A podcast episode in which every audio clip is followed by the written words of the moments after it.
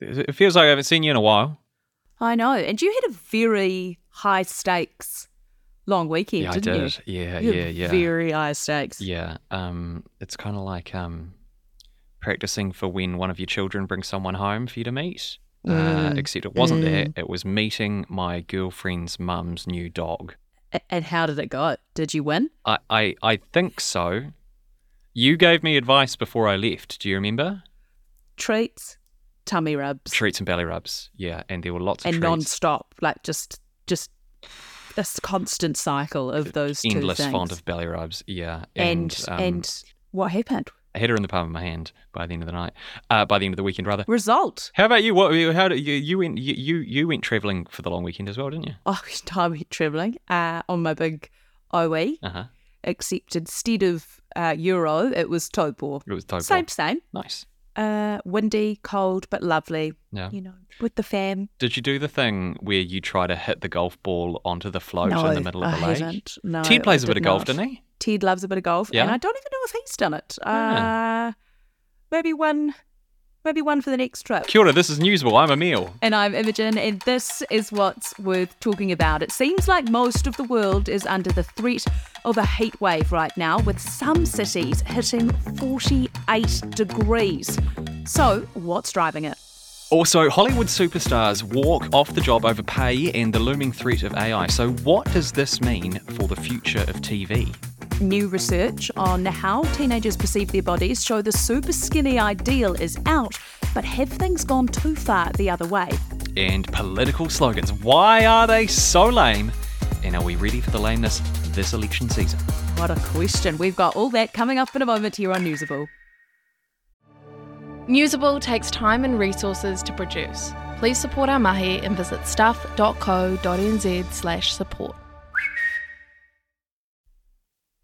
Deadly heat waves, deadly flash flooding, and wildfires. They're all too familiar headlines these days, and they're all happening all at the same time, all in different parts of the world.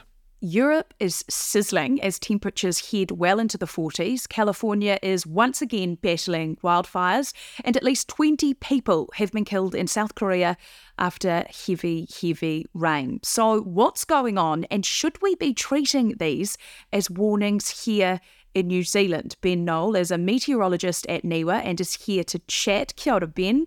Uh, Kia ora, thanks again for having me today. Let's talk heat first. The Northern Hemisphere is an absolute sauna at the moment. What places are getting the worst of it? Yeah, so we've got heat across multiple continents in the Northern Hemisphere. So right now, um, Sunday in the Northern Hemisphere, uh, looking at Death Valley, so the inland deserts of California, uh, the hottest temperature there on record uh, is 54, over 54 degrees Celsius. Now, on Sunday, we may, in fact, potentially tie or break that record over 54 degrees Celsius in Death Valley, California. But it's not just North America, um, it's uh, Europe as well.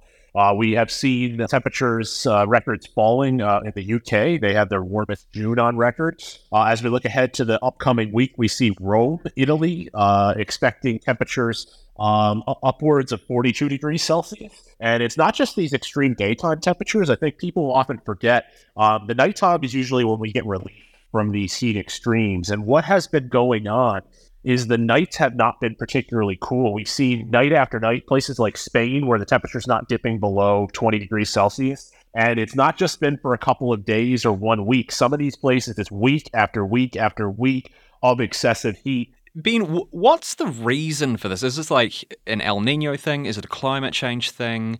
Is it kind of a freak combination of factors or sort of all of the above? It is an all of the above kind of situation. But, you know, if we look to kind of the the engine room of the atmosphere, you're often looking at ocean patterns, patterns of temperature in the ocean, both at the ocean surface and uh, down deep as well as being key kind of drivers or, or helping to form the types of prevailing weather patterns that are being experienced. And what we are seeing in the in the ocean um, in many places is unprecedented. So that it makes seeing the the situation on land a little bit less surprising, no less concerning. Um, but we do know that the ocean has been kind of uptaking a lot of the warming. Now, about it's been estimated up to 90% of the warming that's occurred uh, due to climate change has been kind of taken up by the ocean. And now the oceans are kind of telling us, well, we're, we've taken up a lot of this heat already. We're going to have to kind of start to release this, and you're going to start to feel this on land. You know, you have the whole Pacific is uh, going into an El Nino, the first one since 2015, and the warming that is going on in the equatorial Pacific puts it right up now with some of the strongest El Nino events we have seen. Now, it is only July, and El Nino tends to peak later in the year. But if we look at the pace of travel in 2023 and compare that with the big El Nino events, let's say 2015, 1997, same time in 1982, what we see is that 2023 is kind of stacking up right near those really those events that went on to become quite strong. And the stronger the event turns, the more of an impact it can have on the global climate system. So El Nino is certainly playing a role. And then the, the kind of the other component is climate change. It's the long term tailwind to our air temperatures and sea temperatures. So there's high confidence with climate change that we're going to see an increase in the heat extremes, and that's exactly what we're seeing, whether it's here in in New Zealand or whether it's um, you know parts of the northern hemisphere. Uh, this is a trend that has been ongoing for years, and what can happen is now that we have this El Nino, which tends to be associated with heat extremes across the planet, when you start to stack up these ingredients, um, kind of like this I guess, climate driver hamburger, if you will. Um, you have the, you know, El Nino is kind of the meat, and then you, you know, you can see that, you know, the cheese is is is the climate change component, and you and you and you got all these different drivers kind of stacked up on top of each other, and they are all kind of leading to what we are experiencing um, in terms of our weather patterns, which have been quite extreme. Ben Noll from NIWA, thanks very much for your time today. Oh, thanks for having me. Now, we are going to explain what a massive strike by Hollywood actors could mean for your favourite shows in just a minute. But remember, if you want to get in touch, you can find us on TikTok or Instagram. Just search up Newsable NZ. And if you want to go old school, you can send us an email as well, newsable at stuff hollywood.co.nz. But as I alluded to just then, Hollywood's biggest names have walked off the job en masse over stalled negotiations between the Actors Union and the studios which make content. And this, of course, follows in the footsteps of the Writers Union, whose members went on strike about six weeks ago. The union here is the Screen Actors Guild American Federation of Television and Radio Artists. Whew. Yeah, which has the snazzy title of SAG-AFTRA. Uh, which sounds like a character from the Stargate series. And its uh, its president is Fran Drescher, who you may or may not remember as the nasally voiced nanny in the 90s sitcom The Nanny. Uh, she's delivered a stinging broadside to studio bosses. Shame on them. They stand on the wrong side of history at this very moment. The entire business model has been changed by streaming, digital, AI. This is a moment of history that is a moment of truth. You have to wake up and smell the coffee. We are labor and we stand tall and we demand respect and to be honored for our contribution. You share the wealth because you cannot exist without us. Just quickly, as a side note, after people found out that she was the the, the woman sort of leading the charge here, it turned out heaps of people just didn't know about the nanny as a TV series. Did it make you feel old a little bit? Well, I know it made me upset that people have missed out on watching. Great show. Greatness. Anyway, sorry, sidetrack. No, it sounds like you are keen to do some talking, Imogen. Uh, so tell us about this. What do the actors want? Well, in short, no surprises for guessing the answer here more money. But before you throw your phone across the room, obviously Hollywood stars are paid millions per movie remember there's a whole ecosystem of actors, small actors, bit actors, people trying to make a big break, many of whom are paid a teeny tiny percentage of what your Chris Hemsworths or your Meryl Streeps are getting. So part of this deal is about the ongoing money actors get from reruns, which is called residuals. For many, it's the only steady source of income they get. And in the age of streaming, the way content is reused has changed entirely. There's often shorter seasons and longer gaps before new content is filmed. Uh, so, like Friends, for example, back in its heyday, a season was 24 episodes, which came out once a week for almost six months, and a new season would be in production while the old one was running.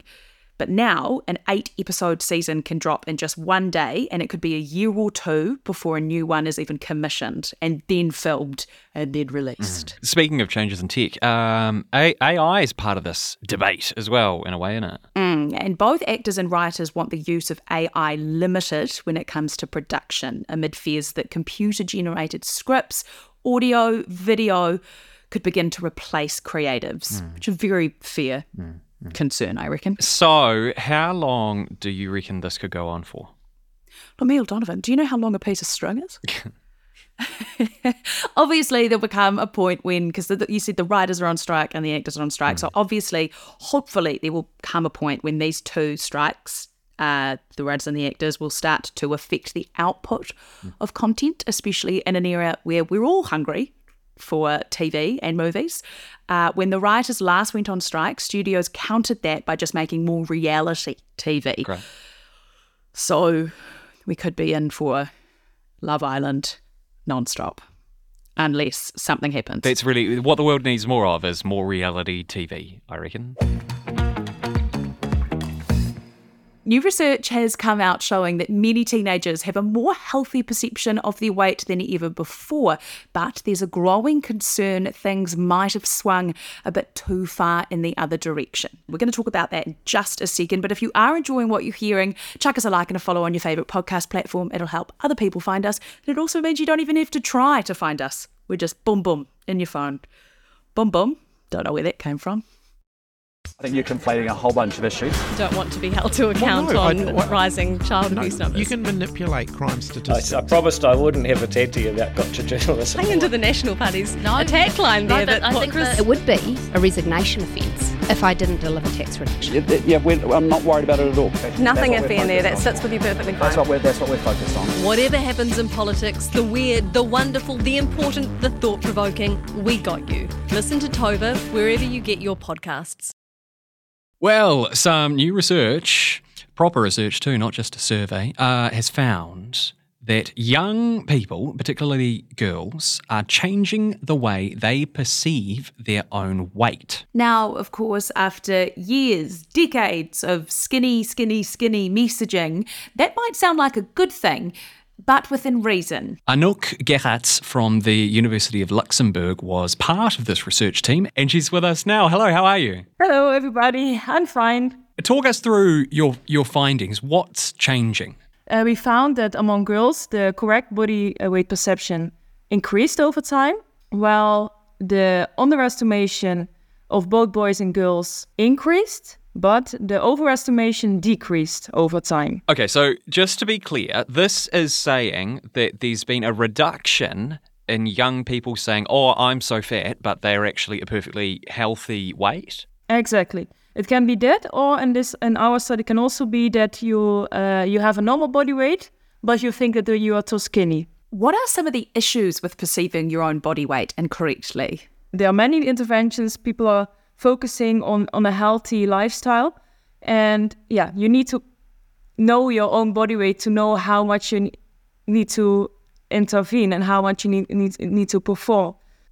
And yeah, without adding body weight perception, I think to these uh, interventions, they they will not work that effectively because like they, you can say it, but people need to know when to when to to start and when to, when, when to work on it. It's super interesting research uh, and really, really thorough. So thank you very much for, for being a part of that team, Anouk Geraets, and, and thanks so much for joining us today. Really appreciate it. If you don't have time to read the in depth stories or you just prefer to listen instead, the Long Read from Stuff is the podcast for you. Each week, we showcase one of our excellent pieces of journalism, telling important or entertaining stories from the world of crime, sport, history, culture, and more. You also get to hear from the journalists themselves about how they uncovered the story and how it came to life. So, for your weekly dose of long form journalism, beautifully read, subscribe to the Long Read from Stuff wherever you get your podcasts. New campaign slogan. Oh, the, the, the, moment I've been waiting for all year. What is it again? I've already forgotten it. In it for you. That's the Labour Party's 2023 general election slogan. In it for you. In it for you. I don't know why they didn't, didn't take in it to win it. Isn't that the saying? I, I feel like maybe that leaves um, a bit much room for doubt. You know, we're in it to win it, but if we don't, that's fine too. You know.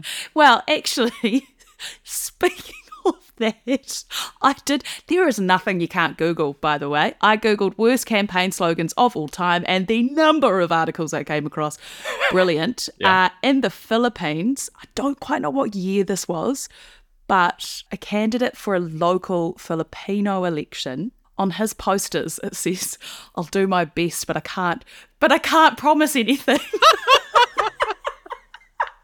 Which I love, honesty. I, I like that too. Honesty is the best It's, policy. it- it's refreshing. It's refreshing. In it for you. It's so come on, jeez. I mean, God, it's so unimaginative. Sorry to the person who who wrote that slogan, who might well be listening to Newsable because that's what you do if you want to stay informed. But um, in it for you, God, honestly, what's Nationals one? Get New Zealand back on track, I believe. Is it? Get New Zealand back on track. Right. What was the Obama one again? Yes, we can. Yes, we can. Yeah. I do want to. I want to. I want to stay in the states now that you brought that up because I did find some other really good ones. Mhm. So in 1928, the New York governor Alfred Smith was running for the Democratic nomination, and he was anti-prohibition. So he was known as the wet candidate in terms of like alcohol. Okay. So his slogan was vote for Al Smith and make your wet dreams come true. Stop it. That that sort of it reminds me of uh, uh, in the lead up to the 19 I think it's the 1960 election where John F Kennedy went up against um, uh, uh, Richard Nixon and Richard Nick- Nixon's nickname was Dick Dick Nixon. Yeah, yeah. And so I think a, a big Nixon slogan was "They can't lick our dick." Yes, yes, yeah, yeah. I saw that one. Anyway, um, let us know your favourite slogans from the world of business or politics or New Zealand small towns. The good, Um, the bad, and the ugly. particularly we the all. ugly. If you if you could send us the ugly, that'd be great. Uh, newsable at stuff.co.nz is our email address, and there are other ways that people can get in touch with them with us as well. I'm the Imogen. Instagram. Yeah, Instagram's one of them. Um, Oh, pop TikTok. quiz. TikTok. I mean, well, you don't, yeah, don't don't get attached touch on TikTok, but definitely follow us on TikTok to see Yeah. a couple of funny vids or two. But yeah, Instagram at NewsableNZ. Uh, that's Newsable for today. I'm Imogen Wells. I'm Emil Donovan. Thank you very much for listening. We will be back tomorrow at 6 a.m. Be good till then. Behave yourselves, and uh, we'll catch you later. This pod took time and resources to produce. Please support our mahi and visit stuff.co.nz slash support.